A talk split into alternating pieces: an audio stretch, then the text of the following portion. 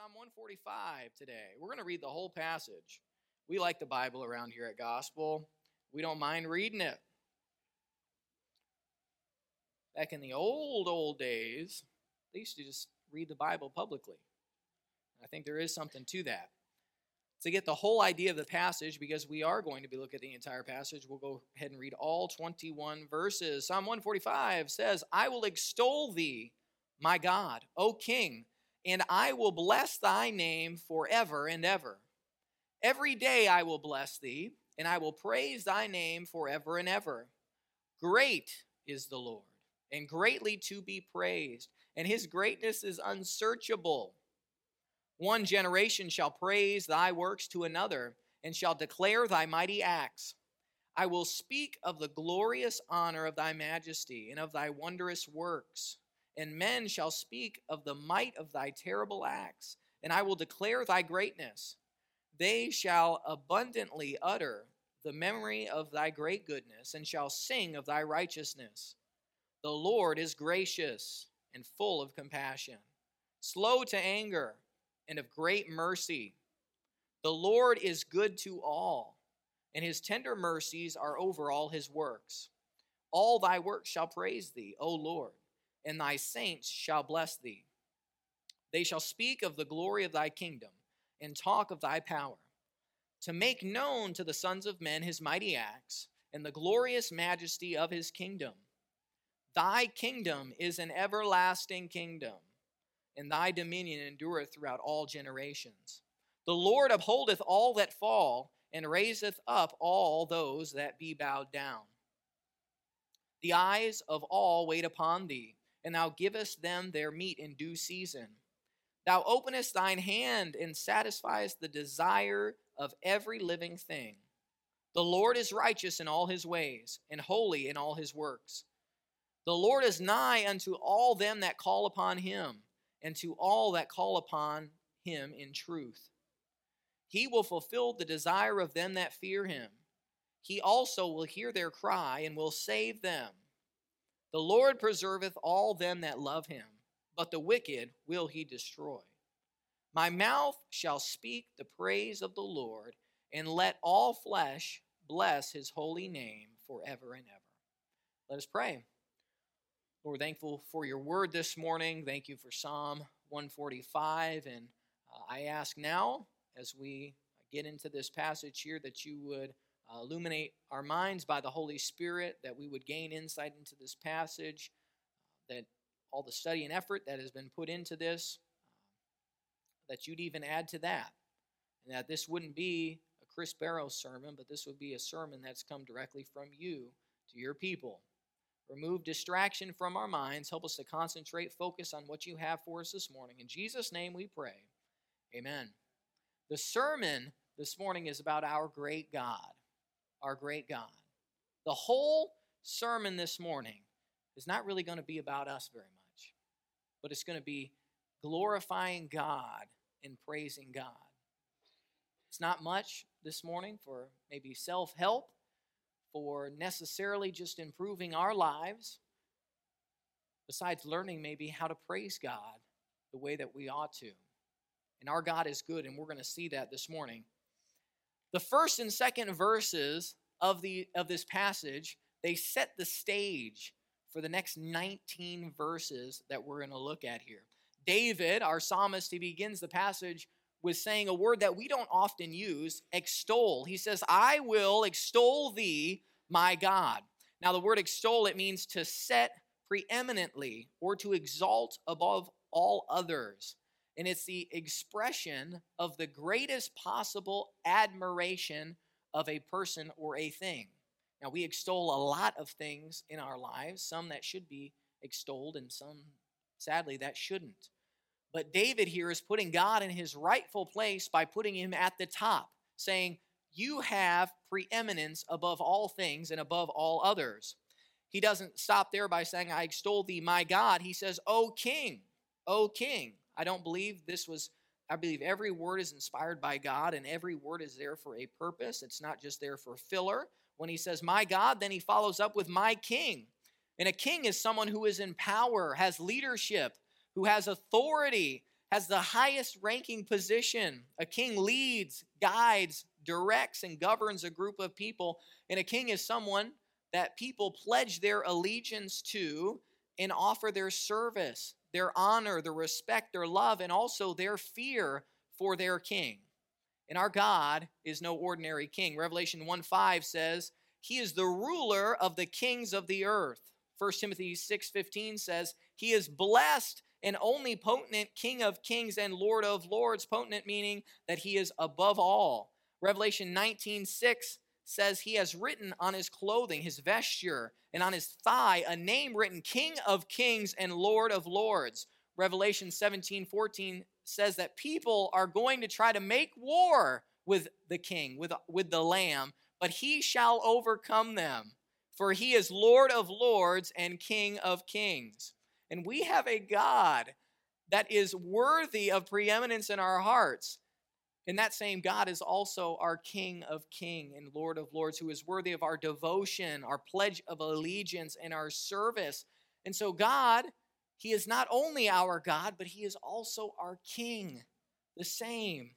The psalmist continues, he says, I will bless thy name forever and ever. He says, I'm never going to stop. My praise is going to keep going on and going on and going on.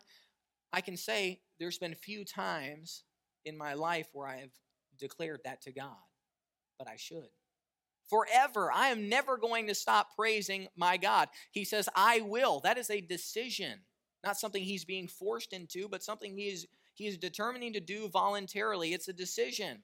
And if that's not clear enough, he says in the next verse, in the second part, he says, Every day I will bless thee. I will praise thy name forevermore. Every day. That means on the day you get a raise or a promotion in your job. Those are good days. Those are happy days.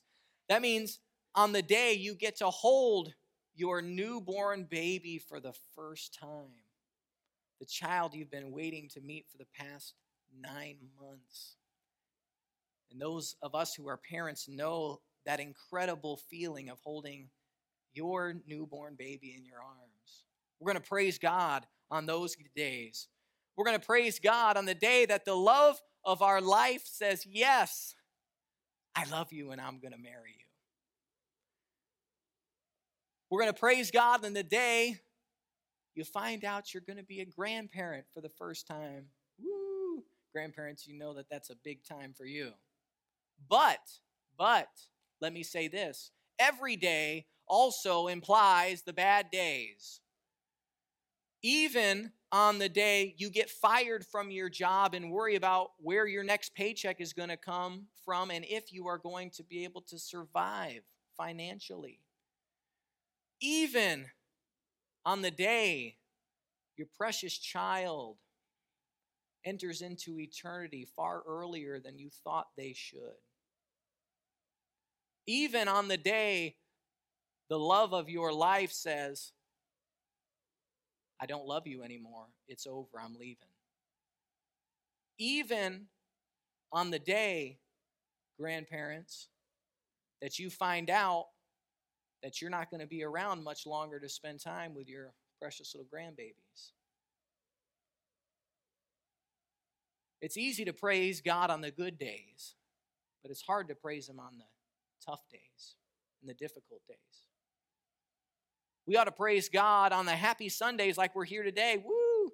Most of us are here with our spirits lifted with joy, but the dreaded Monday is coming tomorrow. And it's a lot tougher to praise God on a Monday than it is a Sunday for some reason. But David says, every day, every day, because God is always worthy of our praise. And so, these two verses, as they set the stage for the rest of the passage, David says, God, I've put you above all others. You're in first place. You're my God, but you're also my King, who I give my allegiance to and I offer my service to. He says, I'm going to bless you and I'm going to praise you forever on the good days and on the bad. So, we've talked about we need to praise God. We should praise God, God's position. But here's the big question why? Why should we praise God? Well, that's what the, the rest of the verses, 3 through 21, talk about why we should praise God and why he is worthy of our praise. Let's notice the first one is going to start in verse 6.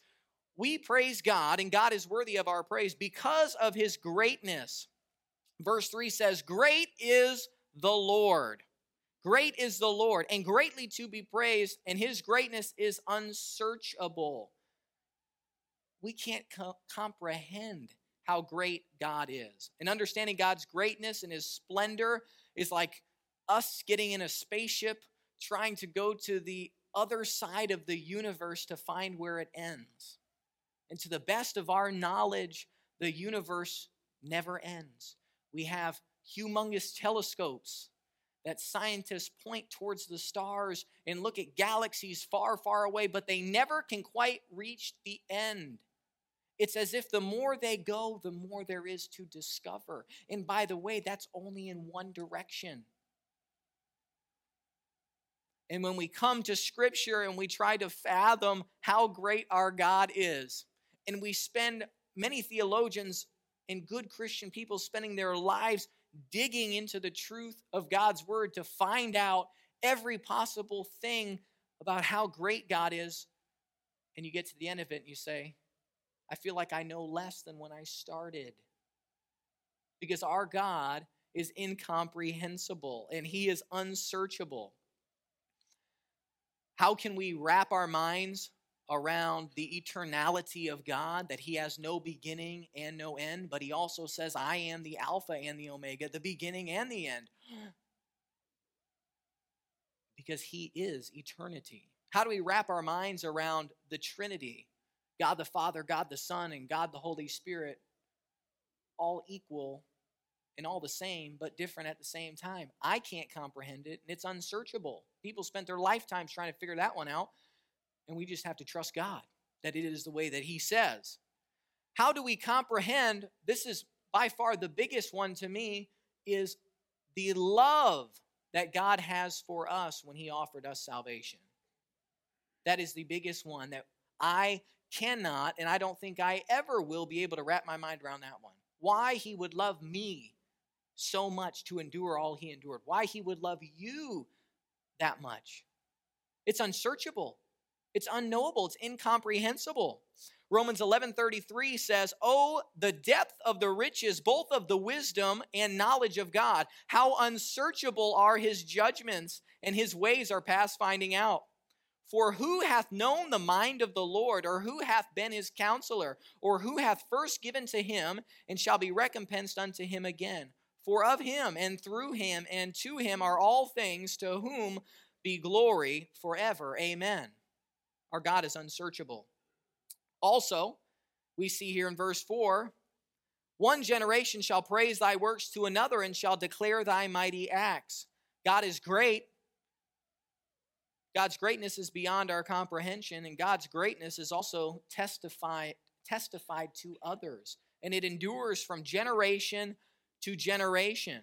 And no matter how much skepticism throughout the centuries and past thousands of years has tried to squelch God and squelch Jesus, his greatness cannot be forgotten. Communists couldn't eradicate him. They tried to burn Bibles and every Christian artifact that you could possibly find to try to to try to put a grip on Christianity and stop it forever, but they could not contain it because God, one generation praises God's works to another. The evolutionary thought has tried to, tried to outthink God, but it hadn't worked one bit. The public school system can't keep him out. Just found out that a coach can pray after a football game at center field. They can't stop it. One generation shall praise thy works to another. And each generation is, has a responsibility to declare God's greatness to the next. Jesus said, when the Pharisees said, Hey, stop your disciples from praising you, he says, If I stop them, the rocks would cry out. What does that mean? That means all creation is praising God. And his greatness is declared. Our responsibility is to declare God's greatness to the next generation. Each one of us is here because of somebody else. Yes, ultimately we're here because of Christ, and yes, because Christ has preserved his word, but but we are also here because of other people who have invested in us a generation before us, and two generations, and three, as far back as we want to go, has taken God's greatness and and given it to the next generation. It's been passed on to us. It's not something we came up with on our own. Each and every one of us is here because of somebody else. And you say, Well, I, no, that's not me. I, I opened the Bible I found. You know how much work went into getting this Bible that went in your hands? How many people put this thing together and how it survived so much oppression because people were being willing to sacrifice? We are indebted to the people behind us, but we are also debtors to the people that are coming after us. Fathers, it's our responsibility to declare God's greatness to our children and describe how He has been faithful to us. We could go around the room for hours with instant after instant about how God has proved His greatness to each and every one of us. Grandparents, it's your responsibility to brag on God about how He has provided your every need throughout all these years. It's our responsibility. And every generation is going to declare God's greatness to the next. Nextly, next, we see God's greatness is demonstrated by his might. Verse 6, we're going to jump down to that, says, And men shall speak of the might of thy terrible acts, and I will declare thy greatness. When men do not heed God's works of mercy, patience, God will show them his terrible works of justice. We see that in the flood how that God annihilated millions, millions of people, possibly billions. We see in Sodom how they rejected the truth that was there. The plagues of Egypt about his terrible acts, and it's demonstrated, his greatness is demonstrated by his might. So we see God's greatness, but secondly, we I want you to notice God's goodness. God's goodness, verse 7 they shall abundantly utter, which is to speak, they shall abundantly utter the memory of thy great goodness. Abundantly utter contains the idea of bubbling up or boiling over. It's like a fountain that bubbles up. You can't, con- I mean, you just can't contain it from coming to the surface, all the bubbles that come. And that's what happens when God is ingrained in our life and He works through our life, and we see Him bless us, and we see miracles directly at the hand of God. We abundantly utter the memories that we have of God providing for our every need. I had a family member who went over to another relative's house, and what happened was this one family member, of course, was a good Christian person, and not mention names for the internet's sake, but uh, but went over to the family member's house. One was a good Christian, the other one, uh, for a heathen, for all intents and purposes, was an unsaved person. And while this relative was there, just in conversation as a Christian, when good things happen, when when when the guy said, "Hey," uh, you know, I just got a raise at my job and this happened. Oh, praise the Lord. The, the relative said, Don't talk like that in my house. But to the Christian, my relative, it was just second nature. And so he talked, so they were talking, and a little while later, you know, the guy said something else good. And my relative said, Amen. And the guy said, Don't do that again, or I'm going to throw you out of my house. And again, something else happened, and he said, Praise the Lord! And he got the boot. now, thankfully, things aren't that hostile anymore. But what was happening? That joy from the greatness and the goodness of God was bubbling up in that person's heart to where when good things happened and needs were met, that the in the direct response from that was automatically offering praise and glory to God. And so David says, They shall abundantly utter the memory of thy goodness. He's good because he's righteous. Verse 7 again says, And shall sing of thy righteousness. Sinners fear righteousness. I'm going to say that again. Sinners fear righteousness. They wrestle with peace. They're in bed at night tossing and turning. And if they were truly honest with us and with themselves, they would agree that that is absolutely true. Why? Because they fear that someday that they are going to have to answer for their actions. And it causes them discomfort and it causes them worry. Sinners fear righteousness, but God's people rejoice in it. We rejoice in God's righteousness, and Christ's righteousness is the only reason that our sin debt has been paid. Is because of his righteousness. And so we don't fear righteous righteousness because we are righteous in Christ. And if it had uh, Second uh, Corinthians 5:21 says he made him to be sin for us who knew no sin, that we might be made the righteousness of God in him. And the righteousness of Christ secures our salvation. Because if Jesus was just like every other man, he wouldn't be righteous and he couldn't pay for our sin debt. And also, if he had the possibility of going bad, that would also mean that our righteousness and our salvation was in jeopardy. But we can rejoice this morning in the greatness and goodness of God because he is totally 100% righteous, which guarantees our salvation and our redemption. He's not only righteous, but he's also gracious and compassionate. Verse 8 says, The Lord is gracious and full of compassion, slow to anger, and of great mercy. Yes, God is righteous, which should strike a sickening fear in any sinner on their way to hell. But God is also gracious, and he's full of compassion, and he's long suffering. He's gracious enough not to let us die in our sins. He's gracious enough that when we needed a Savior, He provided one. Again, it's unsearchable, it's unthinkable, it's incomprehensible. Why? But we know that He is gracious.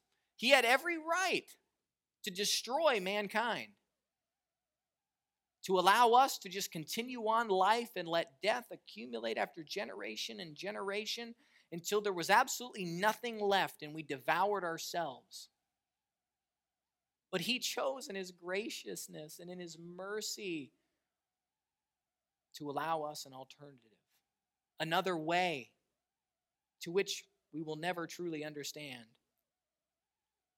How gracious is he? Well, David, the one who penned these verses knew of God's mercy. How do I know that?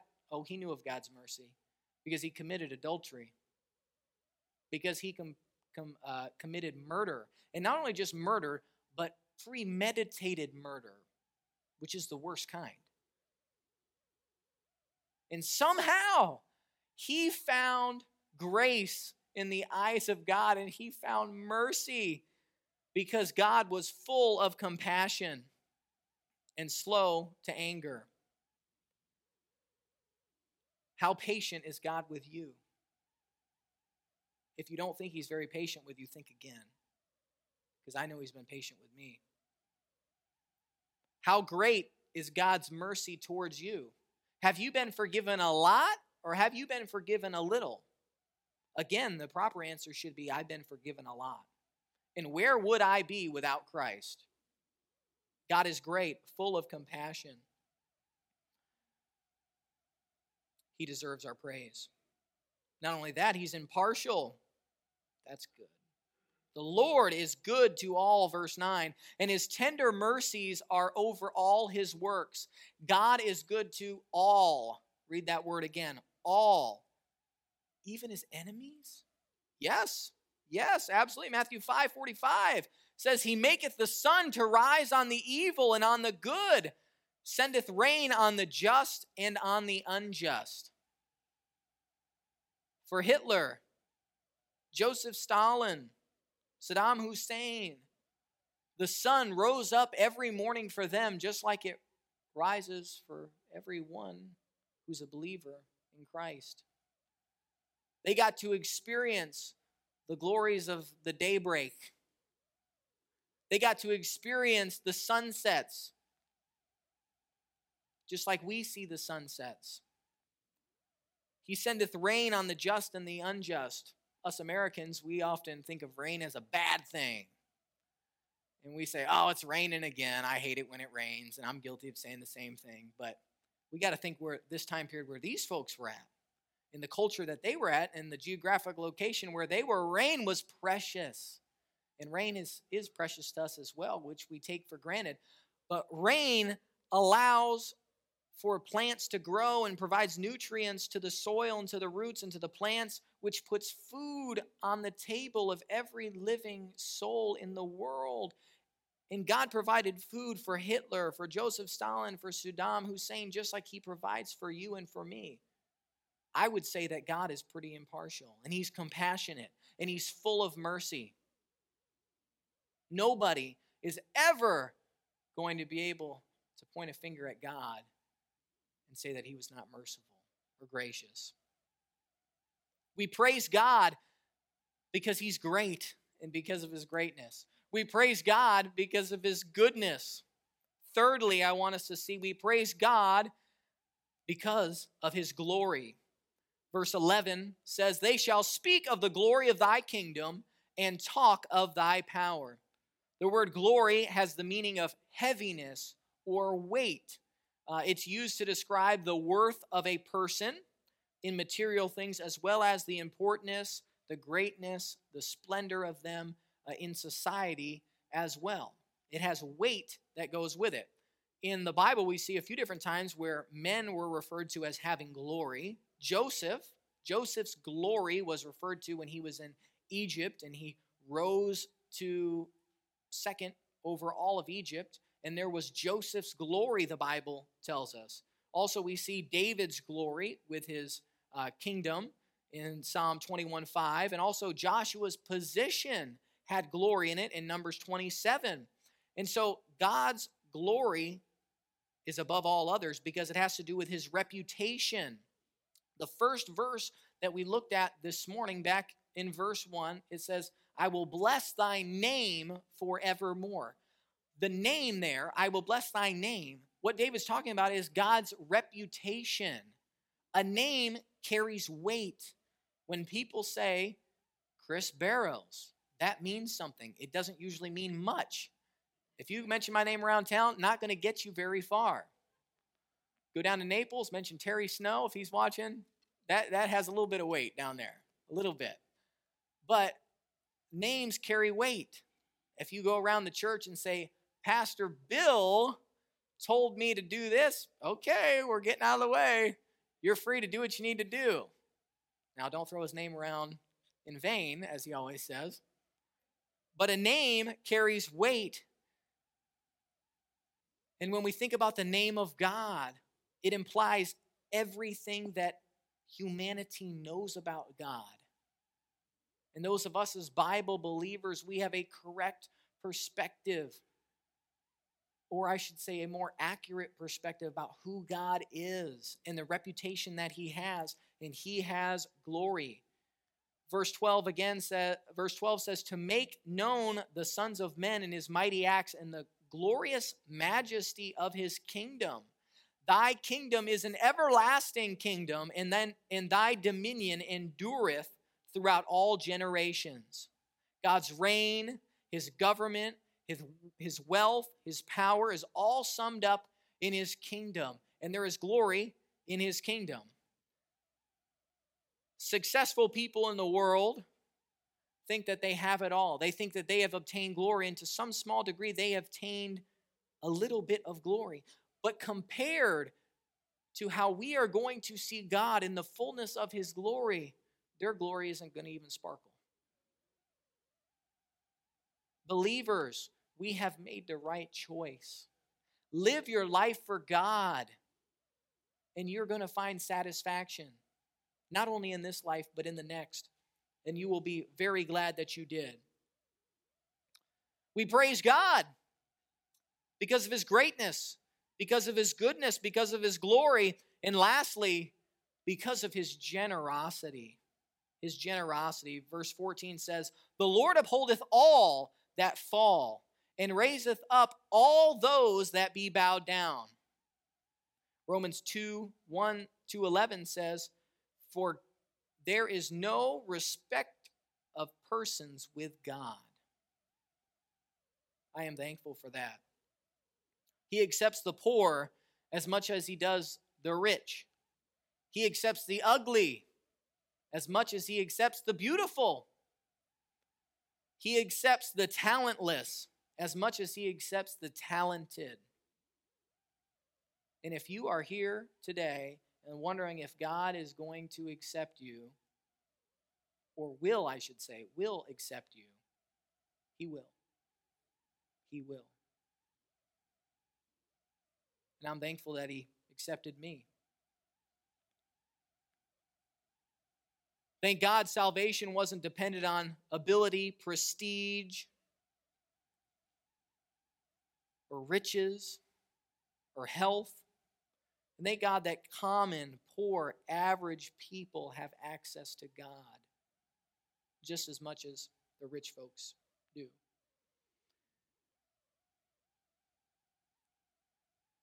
God's generosity to the humble. He also provides our needs. Verse 15 says, The eyes of all wait upon thee, and thou givest them their meat in due season. Thou openest thine hand and satisfiest the desires of every living thing. As believers, we have learned to lean on God for our every need. Every need. He is the supplier of all. And I when I read through this passage, the first thing that came to my mind, an illustration that came to my mind was was little baby birds. and how the little baby birds are helpless completely on their own. If they're if the mommy bird left them, they would surely die. They cannot survive on their own. They are completely dependent upon their mother. And they sit there and they chirp really loud and they squeak and they make all sorts of noise and commotion and they're saying, Mommy, please feed me. And they open up their mouths about this wide. You guys have seen that. And soon enough, the mommy bird comes by, gives them their little worm or little grub or whatever insect she has, and they eat it and they're satisfied. The verse says, in due season. We often sit there like little birds, chirping, making noise, praying, God, I need this. Please supply this need. I need you to step in. And we wonder, just like those little baby birds wonder if mommy's ever coming back. Sometimes in our mind, we think, is God going to come back and give me what I need? I can confidently say, He will. He will. But it's in due season. We often think we need something when we think we need it. But God knows best. And He knows the right exact moment that we need to be delivered, and is when He helps us.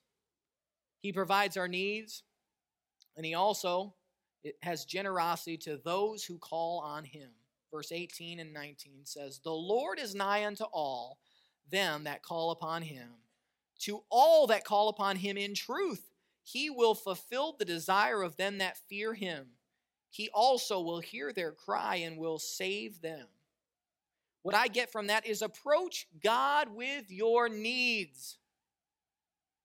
God is looking to supply your needs. Make it known unto Him. God does not leave us alone in this life to, to battle and to fight on this earth by ourselves. He's nigh unto all them that call upon him, not just for God's favorites.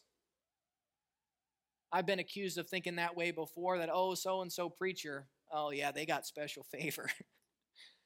to some extent I could see I could see the way you're saying, but that big lofty preacher that you look up to, that you listen to on the radio or on your phone or wherever and you, it feels like they have direct direct access to God, you have that exact same access to God the Father. And he is nigh, he's willing to help all those that call upon him in truth. In conclusion, here, why in the world do we praise God? Why? Well, we praise God because of his greatness. We praise God because he is good. We praise God because of his glory, and we praise him because of his generosity. Let me leave you with this last verse, verse 21, and we'll close and pray. Get it with me if you would. Look at it with me. Verse 21 My mouth shall speak of the praise of the Lord, and let all flesh bless his holy name forever and ever. Let us pray. Lord, we're thankful this morning that you're good, that you're great, that we have reason to praise you, that we could, we could sit here hour upon hour upon hour and go on and on and on about how great, how good, how generous, how faithful, how forgiving, how merciful you have been to us. This morning, I pray that every soul here would get a glimpse of how great God is and how worthy He is of our praise. May we pass it on to the generation that lies ahead of us. In Jesus' name we pray. Amen. If you would like to know more about the Lord Jesus Christ, you may contact us at the church website, gospelbaptistchurch.com, or you can go to Facebook and type in Gospel Baptist Church, Bonita Springs, Florida. Also, you could call the church office at 239 947 1285. Thank you, and God bless.